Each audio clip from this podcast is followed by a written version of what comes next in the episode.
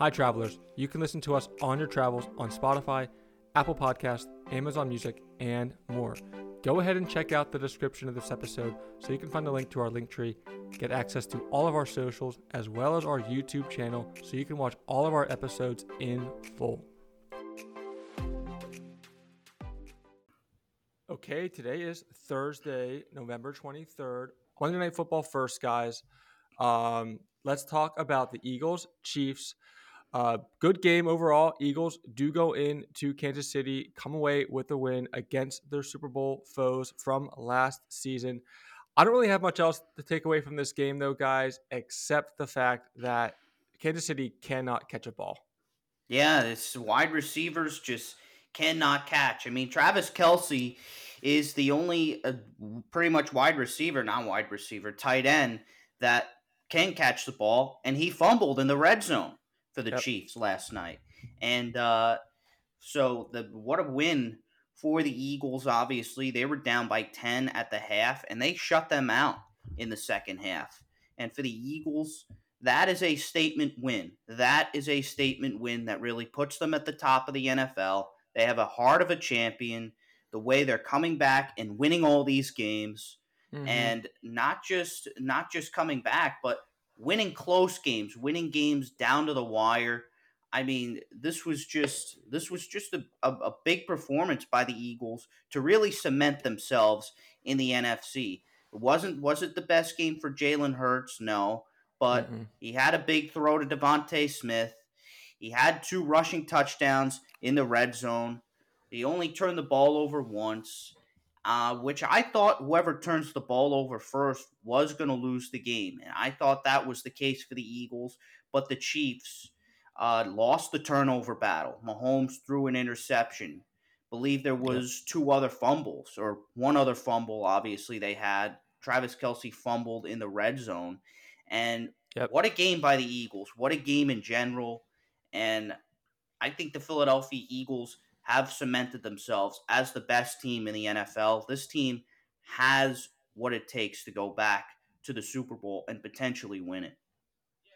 Yeah, if you would have said before the game that Jalen Hurts would throw for 150 yards and no touchdowns, and that AJ Brown would have one catch, you would have thought, okay, well the Chiefs won this game by two touchdowns, and maybe they should have because they got a couple of red zone possessions that they didn't score on, and the whole game really up until the fourth quarter, it felt like the Chiefs were dominating this game, and yet the Eagles were hanging around, hanging around, and that's what makes this Eagles team so good. You know, Swift broke Kelce's heart in a way. D'Andre had 12, 76 yards and a touchdown. Uh, the Eagles were the more physical team.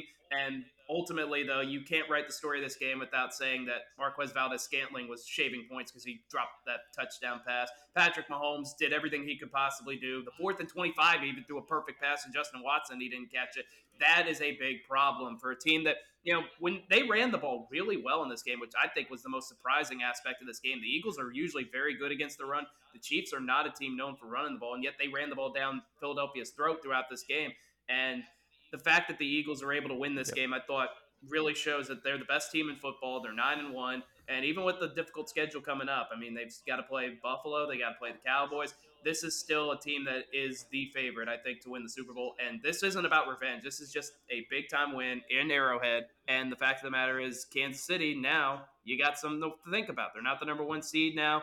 What a great win this was for the Eagles. Yeah, the last time a NFC opponent that lost in the NFC team that lost in the Super Bowl went back to the Super Bowl was 19, I think 74 when the Vikings did it. So that's obviously not good for Philadelphia's favor. Uh, you know, 50 years of time and history kind of going against them there, but still very good win. Uh, would love to see these teams back in the Super Bowl again. Uh, you know, it's tied up one-one now in you know recent history, so we'll see what kind of happens. But great win, uh, especially considering the bad weather that they had in Arrowhead uh, on Monday night last night. So let's continue on though, guys. I do want to recap college football week 12 we'll get into week 13 going on you know this weekend as well heading into thanksgiving weekend but let's break down past weekend first before we get on to previewing this upcoming weekend i do want to start with washington uh, Michael Penix probably has his worst game as a Husky so far. Uh, still impressive though, no interceptions compared to um, the two interceptions from uh, you have to help me with that pronunciation. Uiagalelei. Thank you. uh, very, very ugly weather game. We just talked about, uh, you know, Kansas City, obviously, and the Eagles, but 162 yards, season low for Michael Penix. Rush for a TD, though, in Oregon State's first home loss of the season. What else do you guys have to take away from this game, especially as it relates to heading into this matchup against Washington State coming up this weekend? Hey, you got to give credit to Washington. They figure out different ways to win mm-hmm. games every week. And I know people have talked about how many close games they played, but they've won games with their high flying offense. They're winning games now with their defense. It's a well rounded team. And you talk about the teams they've beaten on their schedule. They've beaten Oregon. They've beaten now on the road Oregon State. They beat a pretty good Arizona team. Nobody really thought much about that game when it happened, but Arizona's turned out to be really good. Washington needs to be in the top four in the playoff rankings this week. They've got a better resume than Florida State. They've got the number one strength of record now in all of college football. And Michael Penix, on a day where he was 13 for 28, but he did throw two touchdowns to Rome Odunze, one of the best weapons in the country. Washington has figured out different ways to win games. That's a sign of a really good team. And now they're going to the Pac 12 championship game, and they're one game away from going to the playoffs. So you got to give this team a lot of credit. And that's not an easy place to play up at Reser mm-hmm. Stadium at Oregon State. That's a very good team. Washington deserves all the credit in the world for winning this game. It wasn't always pretty, but they figured out a way to win. That's all that matters. Yeah, Oregon State just could not get anything going in the air. It seemed like uh, Washington did a really good job in their secondary, just kind of shutting down the uh, the pass uh, from Oregon State. But yeah, you mentioned it, Zach. Washington, Washington, just finding different ways to win every single week. I mean, they can do it in shootouts against you know Oregon, USC. They can outlast opponents. You know, against you know the Arizona State game they've had early in the year, and then this past weekend against Oregon State. Yeah, so they can definitely find different ways to win. Rome Odunze, like you said, seven receptions, 106 yards, game high, uh, game high in yardage for Rome Odunze for both sides of the ball. Um, yeah, I mean, it's an ultimate what if for Oregon State. I'm going to kind of give a nod to the Athletic. They did an article about this. I mean, Oregon State, that terrible defensive game against Washington State that they lost, uh, you know, where the Washington State was able to throw for 400 plus yards in the air. That was a really, really bad loss for Oregon State. And they had a bad loss against Arizona, too. Both of those losses were within three points. And if Oregon State, you know, would have at least taken away one of those games, this might be a very, very different story going into this weekend uh, when they head, um, you know, when they when they play when they play Oregon. Uh, you know, especially given given the Pac-12 title game on the line and maybe even the playoffs. So ultimate, ultimate what if season for Oregon State. USC, we kind of touched on it already at length this whole season. Total collapse for USC let's just touch on them real fast. I mean, started off the season six and zero, oh, now seven and five. Uh, you know, Williams will go to the draft now. He won't even play next weekend. Caleb Williams is done as a USC Trojan. Two years, nothing to show for it. USC, big time trouble next year. Offense pretty much relied on him. He's going to be gone. Defense is terrible. Um, what do you guys think? I mean, USC in general, Lincoln Riley going into the next season. How how's the outlook for this team uh, next year? They gotta they gotta start recruiting defense. They gotta start yeah. taking the defensive side of the ball seriously, especially since Caleb Williams will declare for the draft. Uh, they they really got to start taking this whole thing seriously, and it's it starts with Lincoln Riley and his ability to recruit. Yeah. No, Bruins. Uh, you know, this past weekend, Bruins allow um, only scored 45 points combined in the last three games. Uh, only seven points to the week prior to Arizona State, and of course they scored uh, what it was like well, like 38, I think it was this past game alone. So, yeah, bad bad game for Lincoln Riley, bad game for his defense. All on the heels of firing their uh, you know defensive coordinator as well. I do want to ask though, guys, did Chip Kelly save his job? Do you think with this UCLA win? I say he's got to win one more game. Yeah, I think he should, and he's got to beat California on Saturday. Yeah. Yeah, I think he should have saved his job. I think UCLA, the problem is they got to realize what they are. UCLA is a good program that is not a great program. I don't think I think their expectations are a little bit out of whack, but you're 7 and 4, you beat USC, you've beaten a couple of ranked opponents this year. This is not a bad team. I mean, the Pac-12 is really deep this year it's still a decent chance, even with a rookie or a freshman quarterback in Dante Moore to win eight games. I think people have signed up for that before the season started. So I think Chip Kelly is doing a pretty good job at UCLA. Yeah, had the offense and defenses humming uh, this past weekend against USC. Ethan Garbel Garbles threw for three touchdown passes, two to Hudson Habermu, ha- Habamel his, himself, excuse me. Fumble recovery for a TD in the second half, which was a major, major momentum changer, and they forced three turnovers altogether against USC. So great win for UCLA. Chip Kelly might have saved this job. UCLA, big, big time trouble heading into next year. A lot of things they have to figure out going down the line. Michigan, uh, let's touch on Michigan real fast struggled against Maryland this past weekend. Um, Mich- Maryland hung around uh, despite a three to one uh, turnover ratio. This was the most vulnerable, most vulnerable I would say Michigan looked all year. I mean, what are your guys' thoughts on this game? Still a win, obviously. A win is a win, even if it is ugly. But overall, just heading into this final weekend, and more importantly, their matchup against Ohio State. What are your thoughts on uh, this Michigan uh, kind of struggling against the Maryland team? Well, you hate to well, you hate to to see it and kind of hate to say it, but I think they're they're playing too determined that Coach Harbaugh got suspended and the whole I mean the whole Harbaugh stuff and. I think they're they're playing with a chip on their shoulder. That's why they're mm. that's why they're winning these games. Yeah, yeah, I think if you're Michigan, it's probably just a case of looking ahead next week to Ohio State. But Maryland's got a pretty good offense with Taulia Tagovailoa. I mean, that's that's an offense that's that's nothing to be taken lightly. I would say this though. I think Michigan is the last couple weeks against Penn State, against Maryland, really the probably the two best teams they played this year. They've showed some vulnerabilities. JJ McCarthy's been a little bit inconsistent. Uh, the receiving corps, those guys aren't regularly getting open. Their defense, which has been so dominant all year, really struggled for the first time this year against Maryland. So you wonder how Michigan, their mindset, you know, with Harbaugh being suspended, there's a lot of distractions going on with that program. And the last couple weeks, they haven't looked all that great doing and, and winning those games. So I just wonder what their psyche is going into the Ohio State game. But at the same time, we saw last year they barely beat Illinois the week before Ohio State, and it turned out just fine for them. So, yeah. Eh, who knows? Yeah, we'll get to that game obviously a little bit later when we preview next week. But I'm looking at ESPN now, yeah, uh, tickets like five dollars, thirteen dollars, ten dollars, nineteen dollars, and then you get the Ohio State, Michigan for four fifty, as low as four fifty. so a little bit of a you know a spectrum there as far as ticket prices when you get you know this weekend. But yeah, we'll get to that in a little bit. Let's uh, Buffaloes again, another team we've kind of talked about. Colorado at length this season, seven eight since that three zero oh start. Really, really bad. I mean, Buffalo's allowed the Buffaloes have allowed FBS worst 54 sacks of the season. Offensive line is in shambles.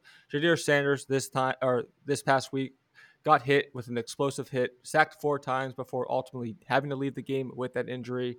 Uh, I mean, this this was the worst loss under Coach Prime so far, and I don't know. Like this, you talk about USC next year. I don't know what ha- you know Colorado has to do next year as well to kind of get them to where they want to be. But yeah, I mean, Washington State uh, or yeah, Washington State kept its chances of a bowl game alive. However, we'll have to get past Washington next week, of course, which is obviously a really tough ask. What do you guys have just as far any other you know last minute thoughts and just Buffaloes? Uh, you know the Colorado Buffaloes, the Coach Primes, Shedeur Sanders. You know, what are your overall thoughts heading into next year for this team? Well, they're back in last place now. Obviously, to mm-hmm. end the mm-hmm. season, they're probably going to finish four and eight because they will be going to Utah on Saturday. And uh, so, I mean, Deion Sanders has gotten some life back into this program. He, he will get the recruits still if he decides to stay there and just doesn't go to Texas A&M or doesn't go to another, you know, big time school or big time program that will offer mm-hmm. him the money. But um, he's he's got some life back into this team. Yeah. Yeah, I think if you would have said before the year Colorado would go four and eight, that would sound about right. But the roster they had, I mean, I think we kind of went too crazy about their three and zero oh start, and I think that kind of inflated expectations a little bit. But this is closer to what Colorado actually is. They've got skill guys. They have some talent. You know, Shedeur Sanders, I think, is uh, is very good. The problem for Colorado is you can get skilled guys pretty quick. You can't get linemen pretty quick. So that offensive line needs a lot of work this offseason. I do believe Deion will get things turned around, but I think this is kind of what should have been the expectation coming into the season. Yeah, four and eight, not seven and eight. I don't know where seven and eight came from. But do you think it's bad? Um, just how bad they ended the season, though. That's my biggest takeaway. I mean, it's one thing to get losses here and there throughout the season, kind of, you know, sprinkle them in throughout, you know, the whole course of their time, you know, over the course of their games. But they have such a bad stretch that they've had, I mean, like I said, they started off the season three and zero, and now they're four and eight. So, I mean, it's it's pretty bad bad ending, uh, bad momentum going into next year as well, all things considered. But we'll see what Deion Sanders can do uh, next year in the offseason. But moving on, Big 12, Texas, ugly win, kind of like Michigan, ugly win against um, Iowa State. Did get it done though. A lot of miscues for Texas, two touchdowns called back for penalties. Fumbled in the Iowa State, or you know, f- fumbled in the red zone in the Iowa State, Iowa State's, uh, you know, sideline there, uh, part of the, you know, uh, side of the field. Texas is definitely not an aesthetically pleasing team, but they will get the job done. Defense was elite yeah. for Texas. They were able to get it done for you know for the team. Held out you know held up Iowa State to nine rushing yards, blocked the field goal that returned to uh, for two that gave Texas some much needed breathing room uh, later in that game. But Texas, are you? I mean, we talked about it last week as well. Are you concerned about Texas and kind of these miscues and just ugly, ugly games that they've had uh, this season? Some of the ugly games that they've had so far. No, I think Texas. Look, the way we got to look at this is Texas lost these games in years past. They lost to Texas Tech. They lost to Iowa State. They lost a game, lost games that they should not have against lesser talented teams, and they're getting it done this mm-hmm. time. It's not always pretty, but it's always tough to go into Ames, Iowa, a place that they've lost three of the last four times they've played, and they won and really were never all that threatened. Yeah, they had two touchdowns called back due to penalty, but you know, how many times do you see a team have that happen to them and they lose their composure? It didn't happen this time. Quinn Ewers played well, and without Jonathan Brooks, they were able to get a push on the offensive line. They were able to run the ball. I don't know if Texas is a national championship team, but I think they've got a real chance at the playoff because all they got to do is finish out the regular season against Texas Tech and then go to the Big 12 championship game where they're going to be favored to win against no matter who they play. And they're going to have an opportunity, and they've got that head to head over Texas or over Alabama earlier mm-hmm. in the mm-hmm. season. They beat them by 10 down in Tuscaloosa. So I think Texas can absolutely make the playoff. And I think the way we got to look at this is these are games that Texas would have lost in years past. They're winning them now. I do want to bring on uh, JMU. Just talk about JMU real fast. Obviously, they were making a petition to uh, get a potential uh, New Year's Six game, New Year's Six bowl game. They did lose, so that's not going to happen anymore. They might not even get a bowl game. Period. I know the NCAA did, you know, did reject their appeal. They did lose though uh, against, uh, you know, this past weekend. Kirk Kirk Cignetti, though, my biggest takeaway from this whole season with JMU and last year as well. He's done such a fantastic job coaching this team over the last couple years. Uh, you know what they've been able to do has been pretty much amazing in that Sun Belt Conference. Definitely won't be considered a New Year's Six bowl now. Like I said, they're not even going to make a bowl game because again of that NCAA ruling when they switch conferences. But overall, uh, great season by them. Tough loss, and we'll see what happens next year and how they can bounce back and you know carry the momentum they've had these last couple years in the next season. My last story, guys. Hugh Freeze um, does not like playing against New Mexico State. Uh, New Mexico State beat him bad last year when he was highly favored at uh, Liberty. He was the coach of Liberty last year. New Mexico came in, beat him pretty bad then. And then this past weekend, they beat him bad as the coach of Auburn as well. This is the worst SEC uh, upset since 2016 when South Alabama beat Mississippi State. Uh, New Mexico State now goes one for 24 against SEC, SEC teams in their lifetime. What do you guys think about this? I mean, is New Mexico one of the teams we might have to watch out for? You know, heading down the line, heading you know in the next couple of years here. They've been building something pretty nice. Uh, you know, they've been building something pretty nice under Jerry Kill. What do you guys think about New Mexico uh, in the next couple of years? Yeah, Jerry Kill's a very good coach. I mean, he's won just about mm-hmm. everywhere he's been. Remember going back to his days at Minnesota, he's just had some seizure issues, which has kept him off the sideline. But what he's done at New Mexico State, I think, has been remarkable. But if you're Auburn, you cannot lose as a 26 point favorite by three touchdowns. Mm-hmm. It's one thing to lose, it's another to get dominated by New Mexico State. And Hugh Freeze had this happen to him last year at Liberty, and now he's had it happen to him again at Auburn. And now, you know, the classic look ahead game to Alabama next week. I still think they're going to give Alabama a game because that, they always seem to whenever that game's played at Jordan yep. Hare. But that's an embarrassing loss for the for the Tigers. And you know, Jerry Kill, New Mexico State, give them full yep. credit. Chance to win ten games if they win a bowl Going game. Going into Jordan Hare Stadium in Auburn and, and, basically dominating them. That's a big win for uh, yep. uh, for New Mexico State. Yeah, like I said, worst SEC upset since 2016. um, and yeah, New Mexico's New Mexico seven games for uh, you know seven games uh, win season for the second consecutive season. The program has only had two win uh, two seven win seasons. The 55 years prior to Jerry Kill's arrival, he is now 15 and four over his past 19 games. So yeah, New Mexico and Jerry Kill might be a team to look out for going down, you know, in the next couple years here, at building a great program with that team, or great team with that program. My last thing, guys, um, uh, Jayden Daniels, we have to talk about it real fast. My last, last thing uh, from this past weekend, definitely leading the Heisman candidacy. I think so. I mean, I know we talked about some other names like Bo Nix uh, potential, but I do think it has to be Jayden Daniels. I mean, he leads the nation in total yards per game at 417, touchdown passes uh, in the league at 36, yards per attempt at just under 12, and a passer rating of 208. He's definitely the Heisman uh, candidate to watch. It's his trophy to lose at this point. And I just kind of want to, I want to get your guys' thoughts on what you think as far as maybe anyone else that might be a dark horse that could over- overtake it. I mean, Bo Nix obviously is in the conversation as well, but what would he have to basically do to lose this trophy? And, you know, if he continues to play like he has the last couple, you know, these next two games or, you know, the next, next, this week coming up um, and beyond, I mean, is it his to lose at this point? Is my yeah. Yeah, it should be. He's got 46 total touchdowns. He's yeah. got almost a thousand yards more than the next closest guy, Caleb Williams, who's played one more game. Jane Daniels, the last two games, has had 600 yards against Florida mm-hmm. and six touchdowns, and against Georgia State, he had eight touchdowns. He basically is beating almost every major team in America in total touchdowns and yards. You know, he's rushed for over a thousand yards as a starting quarterback what he's done is remarkable. If this team had a halfway competent defense, LSU would be a national title contender. And if they didn't have Jayden Daniels, this might be a four or five win team. That's how good he's been. So I'm going to disregard the fact that his team's lost three games because he's played well in all three of those games. Maybe second half against yep. Florida State aside, but you certainly can't blame him for the other two games they lost. Against Ole Miss, he put up over 500 yards, and against uh, Alabama, he put up over 400 yards before yeah. he got knocked out of the game. Jayden Daniels is the best player in America. It's not close. Definitely. Moving on, guys, let's do college football. Um, next week of college football, week 13, rivalry week coming up. We're going to start with the closest game of the week, like we always do. And Zach, we'll start with you. What is your closest game of this weekend? Yeah, I've got a feeling that the closest game and the most intriguing storyline are going to be pretty much intertwined yep. because it's the Ohio State Michigan uh-huh. game. It's the biggest game of the college football season. You've got Ryan Day versus Sherrone Moore without Jim Harbaugh. You've got two of the best, the two best defenses in college football. Michigan number one in points per game. Ohio State number one in yards per play.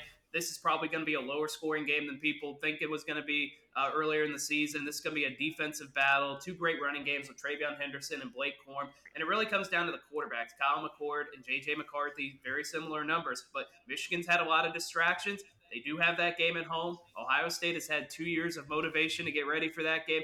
It is going to be about as big as this rivalry has ever been. It's going to be the closest game of the week. I don't really yeah. think there's any way that this turns out to be a blowout on either side. Yeah, I was going to say that, but I knew one of you know we would all we, we were talking about it at length. So I did want to put in another game as well. I think might be close. I think Kentucky Louisville has potential to be really close in-state rival in-state rivals obviously like every game this week almost. Kentucky has a dominant run game. We kind of forget about that. Third rushing grade in, third rushing grade in the fbs only behind oregon and lsu ray davis we mentioned him before for kentucky is absolute is an absolute beast. 600, 627 yards after contact this year. That's top 15 among Power Five running backs in that category.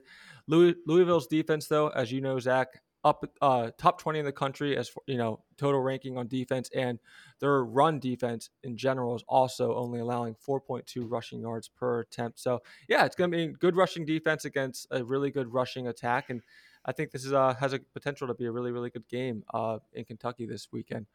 Justin how about you? What is your closest game of the week? Is it ohio state michigan? Actually closest game of the week i, I yeah. would go i would actually go with oregon state and oregon uh, That Oregon State has lost its uh, only three matchups this year by under three points, and they're going into Oregon with uh, who is ten and one with the number two ranked offense in college football. So I think this is going to be. I, I still think this could be a very close game because Oregon State has been playing very well this year, and for Oregon being at home, Bo Nix 35 touchdowns, two interceptions on the season. That's obviously a very big stat for him, but I think this is going to be a very close game. Very, uh, I mean, Oregon State wants to prove themselves in Oregon. I mean, obviously mm-hmm. being an in-state rival this week. Yeah, I'll get to them in a second too with my shootout of the week. But moving on to most intriguing storyline, Zach. What is your most intriguing storyline? I think you already mentioned it with Ohio State, Michigan. Yeah, it's, yeah. it's it has to be that yeah. game. There's no doubt yeah. about it. This is the game that's going to decide basically everything. It's going to decide the Big Ten championship. It's going to decide who goes to the playoff, maybe the number one seed in the college football playoff. And it's going to put a lot of pressure on somebody. If Ryan Day loses three in a row, the Ohio State fan base is going to be gunning for his head, even though he's won a bunch of games. He's won 53. He's like 53 and six or something like that. But the, all that goes out the window if you lose this game. And if you're Michigan, of course, all the pressure comes with how many seniors they've got on their roster. We don't know if Jim Harbaugh is going to be the coach next year. It might be a very might very well be a last dance kind of scenario for them. So a lot of pressure is going to be on whoever loses this game. And for the winner, a real chance to go on and win the national title, and they probably would be the co-favorites along with Georgia. So yeah, yeah. I, I, don't really think it gets much bigger. I mean, this. this is the Big Ten championship.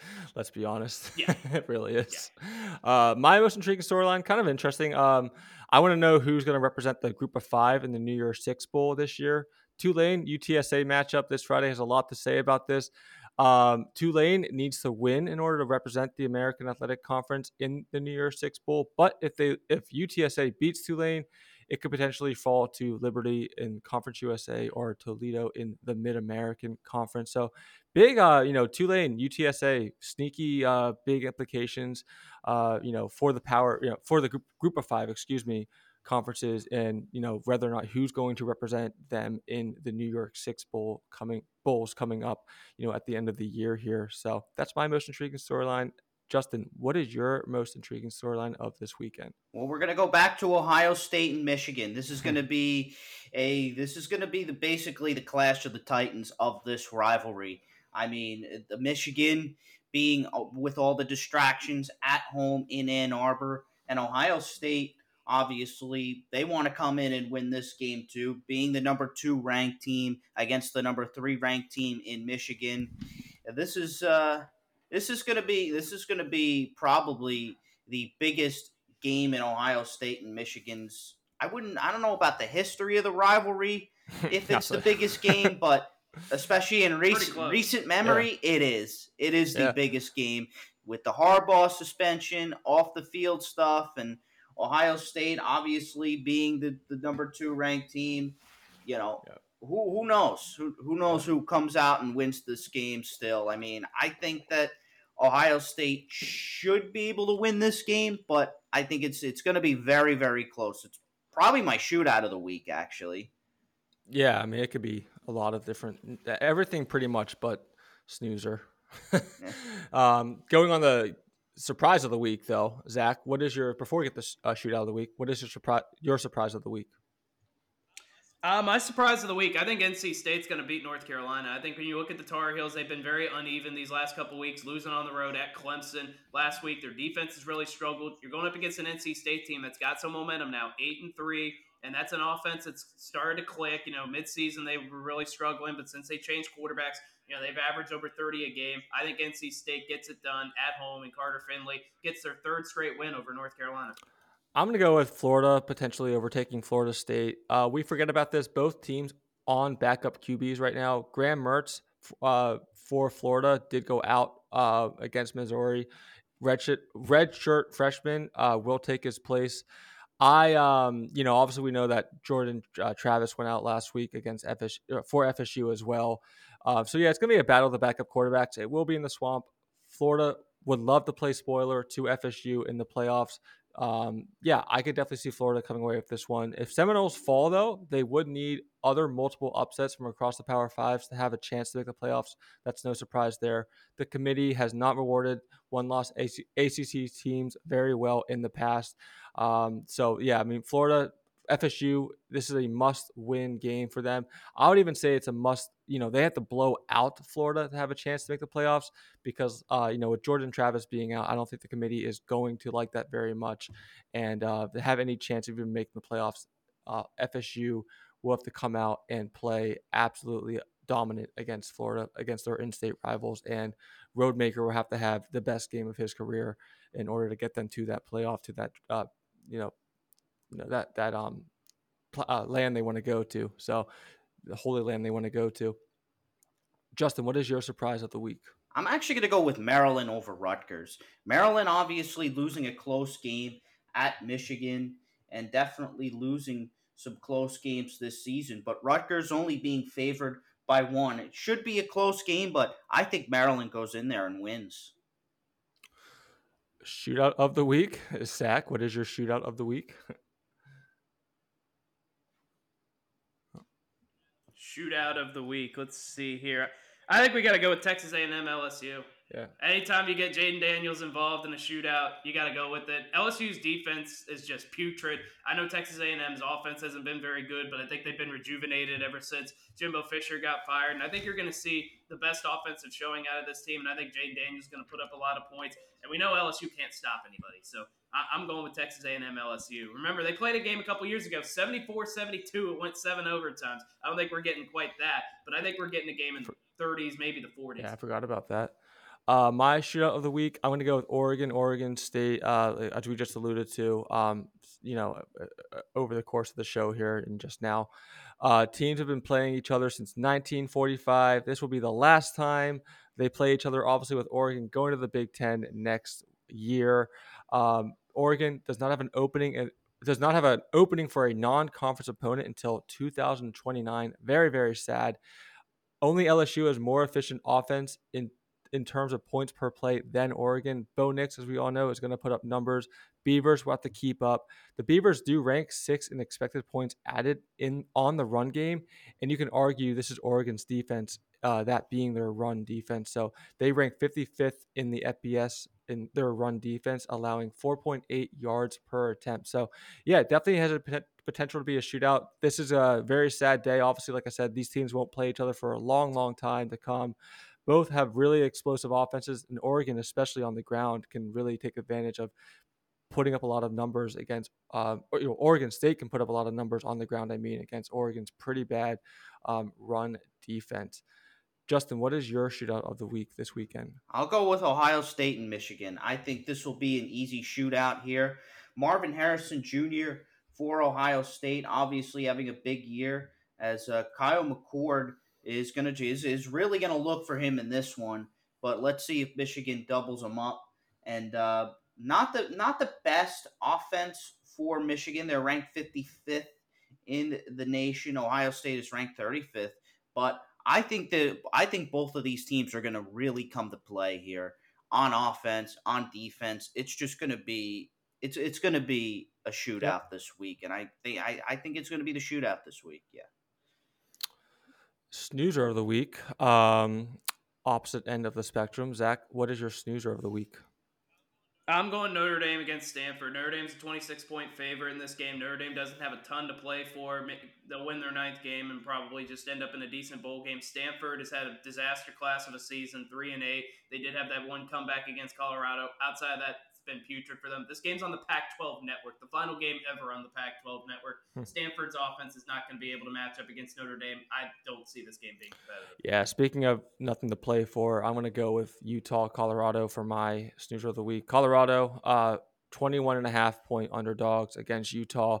Colorado absolutely fell apart this year. We already talked about that at length earlier. This game won't. This game won't be close. We don't even know if Shedeur Sanders is playing after taking that bad hit last week as well. Uh, Utah, I think, is still a very good team, and uh, yeah, they're going to pretty much dominate Colorado this weekend. Justin, what is your snoozer of the week? Clemson and South Carolina. I think this is just going to be a snoozer this week. Clemson, obviously, they're probably going to be playing in a bowl game if they win, but this game's a this game's a snoozer. Favorite of the week, Zach. What is your favorite of the week? Favorite of the week.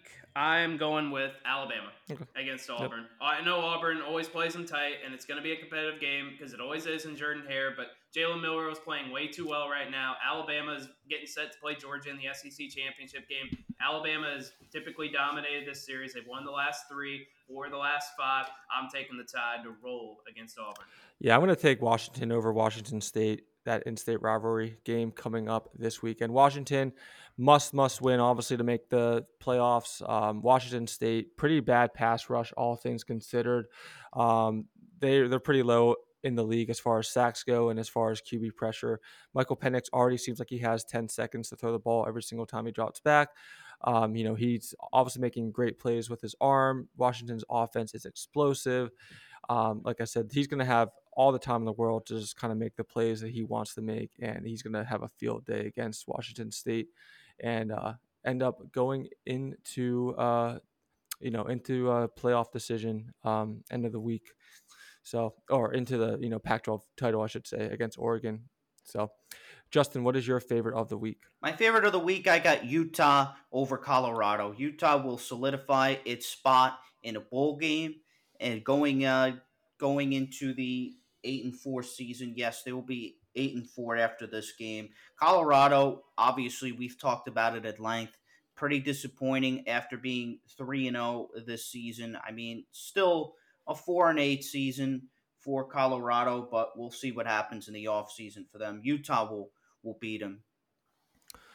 No show Saturday, guys. Let's break down NFL real quick. I mean, we're going to do kind of a rapid style. So, spend a little bit more time on the games coming up on Thursday and Friday, and then uh, very, very rapid style on the games coming up on next Sunday. A lot of them are pretty bad, to be completely honest. So we don't have to spend a whole lot of time with them. But let's start with the Packers Lions. My biggest takeaway: first, uh, first time in a long time that I'm actually excited to watch the Lions on Thanksgiving.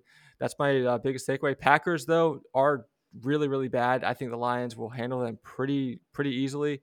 Uh, I don't really have much else to say about this game except Lions, obviously on a complete tear right now and first time um, eight and two in their you know in the franchise history since the Super Bowl era. Well, the Lions haven't been great on Thanksgiving, as we know, and um, you know we've seen them lose on Thanksgiving and almost lost last week to the Bears. So I'm not gonna say I'm not gonna pick the Lions to lose here, but this could be a trap game for them, in my opinion. I think that they that they should be able to win this game, but I don't know. I think the Packers, you know, they still still have a little bit to play for. Not that they're a good team, but they have a lot of pride left. And the Lions on Thanksgiving do lose, but being eight and two this year, I think that's going to change for them. Well, the NFC wildcard still very much up for grabs, so the Packers definitely have something to play for. Kind of a role reversal. Packers four and six, Lions eight and two going into Thanksgiving. Usually expected to be the other way around, but I expect the Lions to bounce back and win this game. They played about as poorly as they could play against the Bears for three and a half quarters. Then they managed to win that game late. I don't trust Jordan Love on the road. I think the Lions win, and I think they win it probably comfortably. Commanders, Cowboys. Um, Commanders really bad. Cowboys obviously top five team in the league. I would say Cowboy. That sums it up. Yeah, that's pretty much it. I mean, Ron Rivera probably going to be on till the end of the year. I don't really see a point in firing him at this point. I don't think he'll make it next year, especially with the new ownership they're I think the seven and nine over the last you know those nine games there. And Cowboys, I think well, Cowboys will score thirty plus on them because they, they, that's what they've been doing all season long. They've been scoring a ton of points on teams that they should be you know handling pretty easily. So yeah, this game won't be very very good. 49ers Seahawks though probably the best game out of Thursday and Friday, out of the Thursday slate on Thanksgiving, no and then yeah. you know the Black Friday Dolphins Jets game as well. Uh, Seahawks defense has absolutely fallen apart. Uh, D- seventh in DVO, and this uh, they st- excuse me started off the season seventh in DVO in on defense, and now they're 16th. Their top three run defense start of the season, now they're 18th. Offense has fallen apart. Geno Smith has fallen apart. He doesn't take care of the ball like he used to take care of the ball either. That used to be his high point, and now he's not even doing that. Um, and this is all while the 49ers seem to be back to form, too um, 18th in expected plays, or yeah, 18th, 18th in expected plays per average. So, what do you guys think about this game? For uh, 49ers and Seahawks on on Thursday. This feels like the game that will decide the NFC West in many ways, at least if the 49ers win, because they then they'd be up by two and they would hold the tiebreaker and the later game in San Francisco. So they basically have a chance to clinch the division with the win on the road in this one. And they played very well against Tampa Bay. Brock Purdy, 21 of 25, three touchdowns, probably the best game of his career up until this point. We'll see if he can follow that up. Remember, he did go on the road on a Thursday night last year in Seattle and threw a couple touchdowns and won that game. The big question to me is Geno Smith and Kenneth Walker's health. If they can't go, then it's going to be a major problem for the Seahawks. But we know the 12th man finally gets to host a Thanksgiving game. That is going to be a big deal to, the, to that fan base. And Seattle's defense is good enough to keep themselves around in this game. I think this is a game that could decide this division. If the 49ers win, if the Seahawks win, then it's going to be a division race up until the very end. So, yeah, this is, I think, a very good Thanksgiving. I think yeah. this could be a tight game. I think this could be a tight game. The Niners, obviously, on a roll. Brock Purdy has had back to back 300 plus passing yards in uh, in the last two games out of the bye week. But Seattle, not great, not great at all. The last two games, obviously, almost losing to the Commanders, losing to the Rams on a missed field goal in Los Angeles. But I think they, I still think they can hang around with the 49ers, though. It's a divisional game, it's a primetime game in Seattle. So I think this is going to be, I, I still think this is going to be close. This could be another trap game. Yeah, I mean, you look at the this. I mean, it's a must win for the Seahawks, like you said, Zach. I mean, you look at their schedule coming up. Cowboys after 49ers, and then they play 49ers again in San Francisco, then the Eagles, and then they actually had 30 and 10 the combined records. Of yeah, of the That's about as difficult a stretch as I've ever seen. Yeah, of the next 3 games you mean? Yeah. Well, I mean, yeah. luckily for them though, I mean their last 3 games, um Titans, Steelers, and Cardinals. So that's I mean that's at least nice for them, but they need to at least get 1 and 3, I would say, out of this stretch to have any chance if not even two and three. But it's going to be a mass. You know, it's going to be very very tough. Dolphins Jets Black Friday. I overall pretty. I love the idea of ha- of having a Black Friday game. I know we talked about it on Tuesday's show as well. I'm actually, you know, Zach, you alluded to it on Tuesday. Where I'm really curious to see how this does, how this game does on, you know, if NFL wants to do this more going down the stretch because I think it's definitely a good idea it's sandwiched in very nicely between college. Uh, you know, it's not going to interfere with the Oregon Oregon State game, um, and it's you know it's, it's pretty good time overall to have this and giving people NFL on a Friday after Thanksgiving. I think is a great idea. But overall, I mean, it's going to be a pretty bad game. I mean, it's a good defense against a really good offense. Can uh, Boyle's going to be in for the Jets? Uh, Wilson has been demoted to QB three position technically. Uh, I don't think he's going to make a difference, though. Dolphins will come away with this game. I don't really have anything else to say about it except I'm all for Black Friday. Yeah, I think it's going to be a good. I think it's going to be good for the NFL to have a Friday game. Obviously, yep. I mean, you know, if Friday night football instead of Thursday night football would be better, in my opinion.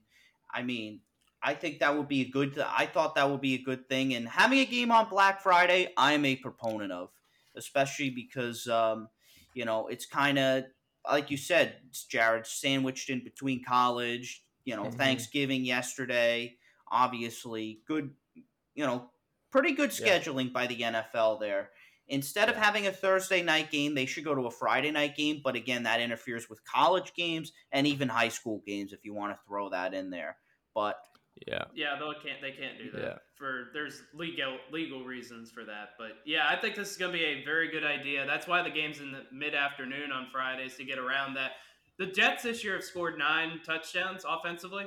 The Dolphins scored ten against the Broncos alone earlier in the year. Kind of tells you the story of both these team seasons. I think the Jets will probably follow the same blueprint that they've had the last couple games. They'll probably slow down the Dolphins for a little bit.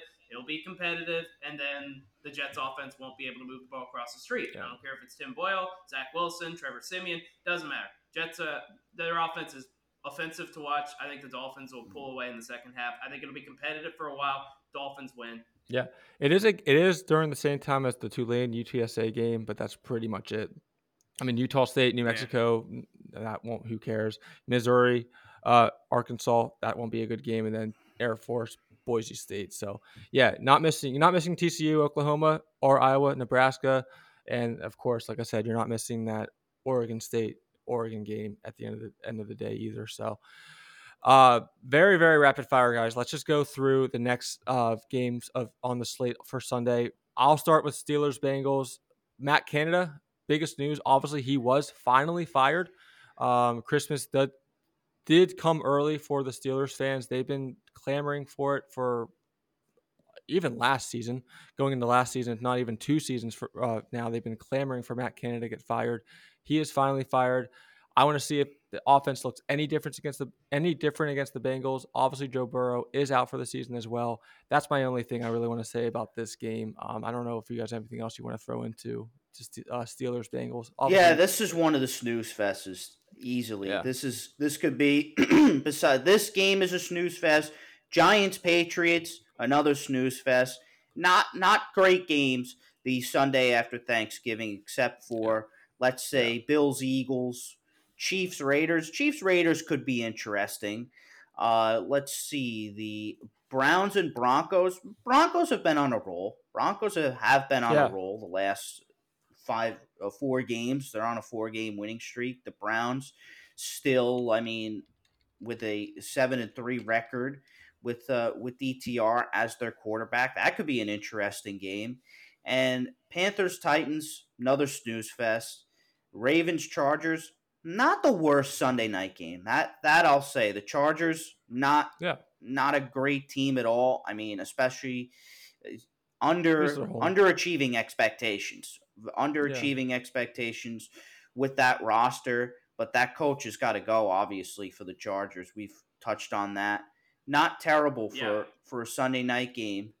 Uh, but no, I think that's probably one of the three best games. I think Browns Broncos second, and then Buffalo Philadelphia. That's probably the most intriguing game to see if the Bills can actually do something on the road against probably the best team in the NFL. Just part continuing the difficult stretch of the schedule for Philly. They've got Buffalo, San Francisco, and Dallas over the next three. So kind of either a chance to get some separation or to come back to the pack a little bit. Browns Broncos is a much more intriguing game than I think people would have thought mm-hmm. earlier in the season. I think the Broncos have a real chance now to win that game with DTR, with the Browns quarterback situation being the way it is, and Sean Payton having turned things around there. And if they do, that's six and five for them, and they're right in the heart of the playoff race. Yeah, Jaguars Texans too can be a good game. Yeah, that um, could be good. CJ Stroud. Yeah, no, I think that's a very good game because if the Texans win, they'll have swept the Jags, so they'll have the tiebreaker in the AFC South. That could be the game that decides that division title. Yeah. See, right now everybody talks about how great Trevor Lawrence is.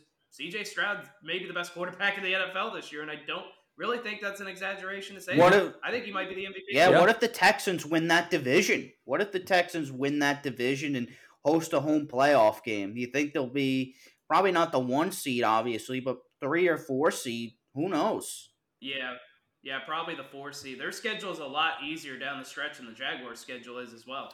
Yeah, no, it's um. I think he could definitely have potential to be an MVP of the league of of the league. Excuse me. Yeah, you mentioned their schedule too coming up. I mean, Broncos after the Jaguars. That's going to be a hard game. Like you know, we already alluded to the Broncos are looking really good right now, but Jets, uh, Jets, Titans, uh, Browns, and then they finish with the Titans and Colts. So Texans, yeah, I mean Texans absolutely will make the playoffs most likely, and uh, Stroud might even be MVP of the of the league, like you said, Zach. We'll have to see, especially sure. especially if they win the division. I mean, and you know, make a you know, I know it's not a playoff uh playoff award, but yeah, if he make if he finishes out the season like he's playing now, for sure. Yeah, every other game is pretty bad. I mean, Bucks, Colts, um, Bucks. I mean, they might continue their offensive explosiveness from this past week. Um, I can actually see the Saints Falcons being high scoring, kind of like a you know balls to the wall. Who really cares at this point? Falcons finally starting to utilize their you know offensive pieces a lot better. Bijan Robinson, Allgeier. So Saints obviously still an off, pretty good offensive team as well. So I can see that game being pretty high scoring. Patriots, Giants, massive, massive. Who cares? Panthers, Titans, um, also who cares? Rams, Cardinals. I mean, yeah, I don't really have much else to say to that, and we pretty much touched on every other game. So, yeah, either got eh, weird week of the NFL. I mean, outside maybe the Thursday and Friday games, the Sunday slate is pretty much either a really good matchup with good implications or just a matchup that means absolutely nothing, which of course we kind of get to at this time of the year, uh, you know, after we get past the halfway mark of the NFL season. Complaintives of the week, guys. Let's move on to our complaintives and writer's block. We'll do writer's block as well. Uh, no show on Saturday, so we'll, we'll fit that in on this show as well. But we'll start with you, Zach, for complaintives. Um, what is your complaintives of this week? Well, did you hear Tom Brady said there's a lot of mediocrity in the NFL these days, and he's not exactly wrong. I mean, you look at the situation the way that it is this year with a lot of quarterback injuries. I'm really interested to see what happens with the primetime schedule. Intrigued to see what the TV ratings are going to be because so many of these big games are going to be affected now because star quarterbacks are out for the year. We've already seen it with Jets games, no Aaron Rodgers, and everybody put them in a bunch of primetime games because we all expected Aaron Rodgers, Joe Burrow being out for the year, Deshaun Watson being out for the year. A lot of quarterback issues for the NFL, and that's going to, I think, bleed to a lot of the mediocrity that people are talking about, especially Tom Brady. So, yeah, I'm interested to see how the rest of the season turns out. And, you know, Brady knows what's good. He knows how how things are good. He knows mediocrity when he sees it, and I don't know if he's necessarily wrong this year because there have been a lot of primetime unders, lot, not been a lot of great nationally televised games this year. Last night was kind of the exception to what we've seen in recent memory. Yeah, no, I'm gonna go with um, Steelers as my complaint is of the week. Uh, not firing Matt Canada sooner. Uh, I don't know why. If they're going to fire Matt Canada, they should have just done it sooner. I mean, like I said, I already said it before. Steeler fans have been clamoring for him to be fired forever. Um, the Rooneys, the front office for the Steelers, known to be very stubborn, known to not really make changes, especially, especially, especially, especially midseason. So that that's why this news was so surprising to many people, not only in Pittsburgh but just in the national, you know, sense as well. Because Steelers don't make changes like this midseason. So my thing is like if they were gonna fire Matt Canada, they might as well have just done it sooner, make all the fan bases happy, and potentially you know, clean up this uh, Steelers offense heading down in the second half of the season to give them a better chance to make the playoffs. But now, you know, their chances look a little bit slimmer. Tough schedule coming up for the Steelers. Obviously, AFC North gauntlet, probably the hardest, most competitive competitive division in the NFL right now. So, yeah, that's my complaint of the week. If they were going to fire Matt Canada, they should have done it sooner and uh, make a lot of people happy and give the Steelers maybe a better chance heading down the second half of the season. Justin, what was your complaint of the week?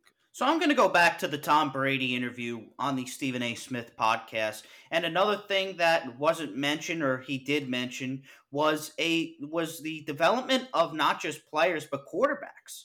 I think teams need to need to if they especially take a quarterback in the first round, should bench him for a year or two. Just bench him for a year or two. Let them get their feet wet. Let them learn the playbook. I mean, that's why I mean, we're just throwing quarterbacks in. There's been more rookie quarterbacks this year starting, I believe, than in any year since when when is it? Since the 90s? I mean, there's been so many rookie quarterbacks this year. And, and you know, I mean, I know it's backup quarterbacks and but Yep. For especially if a team wants to develop a first round quarterback, say the number one pick next year is Caleb Williams maybe it's maybe they should sit him for a year and or or maybe you know just not mm-hmm. let him play the first five games of the year. I mean, got to develop these guys. You got to do a better job at developing quarterbacks, especially top five quarterbacks in the draft. Yeah, no, definitely. Writer's block, Zach. What was your writer's block of the week? Writer's block of the week. Uh, anybody who's now criticizing and saying that Thanksgiving needs to be moved around, like, look, we should have moved Thanksgiving years ago if you're going to do that. The Lions have gotten so good that there's no reason to move Thanksgiving anymore. You were never going to take the Cowboys off of Thanksgiving. I do like the idea of having the third game, the primetime game. I think, like I mentioned yesterday, there should be some flex scheduling allowed for that. I don't think this year we need it because 49ers Seahawks turned out to be a really good game. But looking down the road at Christmas, Raiders Chiefs, yeah, I think they'll. kill. I think that's a fine matchup. The Raiders have played a little bit better as of late, and of course, Kansas City. We know what their situation is. Uh, Eagles Giants. Do we really need to watch that on thanks or on Christmas? Not really, unless Tommy DeVito turns into a great quarterback, which I don't see happening. 49ers Ravens. That's going to be a great game as well. Christmas right now looks like they have a better lineup than Thanksgiving does, so maybe some flex scheduling down the road. But you know, the idea of the Lions not being on Thanksgiving anymore, that idea needs to go away because yeah. the Lions are good and they're going to be good for a while. So I have a suggestion with the with the schedule flexing for Christmas. So let me get up the games here. So we could flex Giants Eagles out on Christmas on Christmas Day, and we could put uh, we could put them at four twenty five on Saturday Christmas Sunday Christmas Eve, and we'll we'll put the Cowboys and the Dolphins at, at, at that time slot on Christmas Day because I think that's a better game. Yeah. And the Lions and the Vikings, that could be a very interesting game because the Vikings are still in a playoff conversation at that point. If they're still in it, the Lions leading the division right now, they should be flexed out. They should be flexed to 425 and flex the Cardinals and the Bears to one o'clock on Christmas Eve. Yeah. Yeah, the other and Sunday night, Christmas Eve night is the game is Patriots Broncos. Ugh. I'm actually Patriots. Yeah. Don't need to see De- that. The Broncos are fine. def- Not the Patriots. definitely flex that. Yeah, I mean, I'm I'm actually love having Christmas Eve games. Uh, I know Yeah. Adam Silver. I mean, I wanted to ask you guys like, what do you think? Interesting question. What do you think? Like, how much do you think Adam Silver has to say in like what gets flexed on Christmas? None. No. Adam Silver has no say. The No. NFL rules everything. Yeah, Yeah. exactly. Whatever the NFL wants, they get. Okay. Yeah. Yeah. the NFL's the you know the uh, the kings of, of ratings, as I say. Yeah. I yeah, I'm actually like I said, I think it's going to be really cool to have um, games on Christmas Eve though. I'm looking forward to that. Obviously, another big day for people to be off and you know holiday season. Yeah. So my writer's block, um, people being uh, r- reports coming out of the Eagles being unsatisfied after their win on this past Monday night. Win is a win in the NFL. They played an Arrowhead. They went to Arrowhead, beat the defending Super Bowl champions. It was in bad conditions. You take it and run. I know the offense, people were complaining about the Eagles offense. Jalen Hurts didn't have his best game, got sacked five times.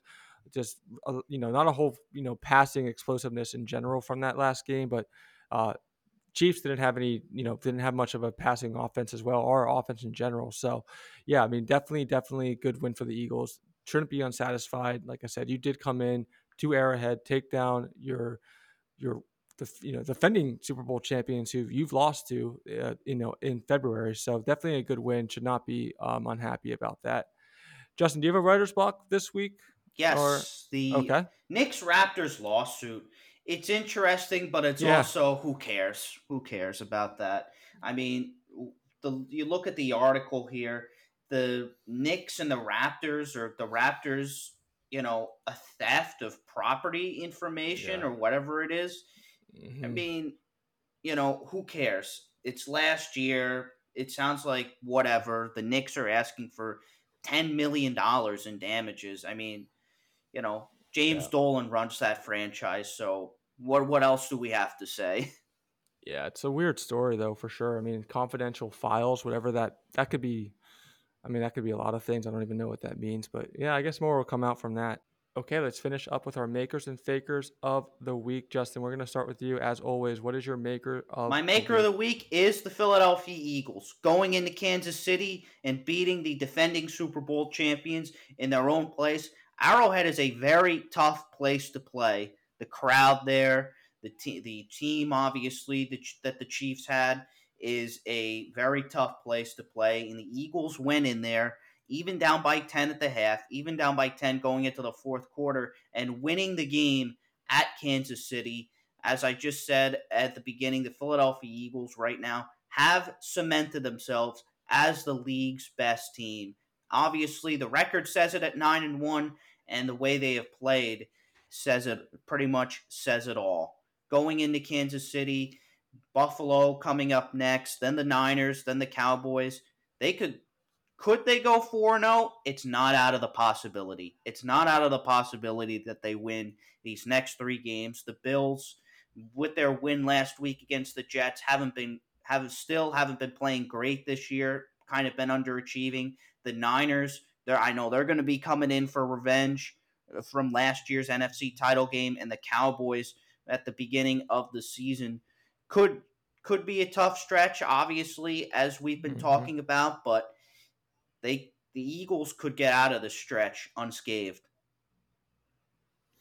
I'm gonna go with Shea Gilgis Alexander for my maker of the week. Uh, just under 30 points per game. I think he's seventh in the league in points per game at 29.6, 5.8 assists per game. He leads the league in steals at two and a half per game. And Oklahoma City uh, tied for, tied for first actually in the West right now, heading into Tuesday night when we're recording this. Uh, 10 and four, tied with Minnesota and Denver in the Western Conference. I know it's still early, but Oklahoma City uh, surprising some people this year, and especially Shai, Shea Gilgis Alexander being a big reason for that. Playing really, really well. Bad team does not get enough recognition, but uh, I want to you know point him out as my maker of the week because he's been playing some really, really good ball uh, for Oklahoma City. Zach, what is your maker of the week?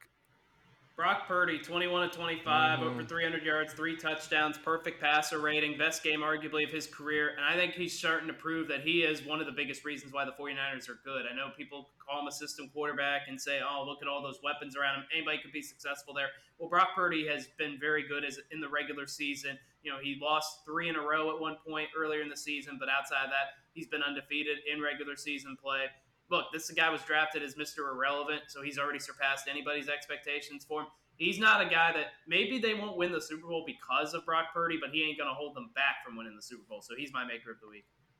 Faker of the week, Justin. Who was your faker? Of the week? My of faker the of the week is Marquez Valdes-Scantling.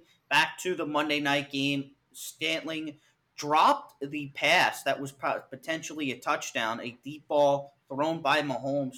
Could have been the game-winning touchdown or not for the Chiefs, but the Chiefs leading the league in 26 drops this year. They have not invested in the wide receiver position. Getting DeAndre Hopkins, they did not get him in the offseason. The Titans only gave him a two year deal. The Chiefs should have gave him a two year deal instead of the wide receiving corps that they have right now. But it's very telling that the defending Super Bowl champions are leading the league in drop passes with 26 drops. Yep. My maker of the week, I'm gonna keep it in the NBA. Faker. Oh, faker, thank you. My maker, my faker of the week. I'm gonna keep it in the NBA. I'm gonna go with Grizzlies. Um, I yeah, I uh, Grizzlies really really bad. 0 6 right now at FedEx Forum. That is the most losses they had just last year, their whole entire season. They only had six losses at home last season. They now have six already this season. Uh, 108.7 points per game scored, uh, third the worst offense in the league. Uh, they also have the second to worst field goal percentage in the league at 52.9. So they're playing absolutely terrible. Grizzlies, I don't know what's going on with them. One of the best teams last year in the West, now they're easily one of the worst teams in the, in the West, uh, third from last currently going into Tuesday night. Um, Zach, finishes off. What is your faker of the week? Brandon Staley, why do you still have a job at this point? You're four and six. You've got a quarterback who's one of the 10 best quarterbacks in football, a franchise guy, and you're wasting the prime of his career because you can't get any stops. You drafted Quentin Johnston, and he can't catch a cold barefoot in Alaska in the middle of February, as we saw toward the end of that game. And then you have the audacity to question the reporters after the game saying, I'll coach the defense the way I want to coach the defense. Well, your defense has been terrible the last couple years, and you're supposed to be a defensive minded coach, which I never understand. If you're a defensive minded coach and your defense stinks, why are you the head coach? Why does Brandon Staley still have his job? He probably should have lost it after they lost a 27 0 lead against the Jags in the wild card game last year. He's getting one step closer to unemployment. Matt Canada was fired earlier today. Brandon Staley should have been the guy who was fired earlier today, and he's definitely gone after the season. Yeah, like we said on Tuesday, he, he should have been fired after they lost to the Jaguars last year in the wild card game. He, he was up like 27 to 7 at halftime, and they ended up losing that game, obviously. So I know fans have been clamoring for his job since then.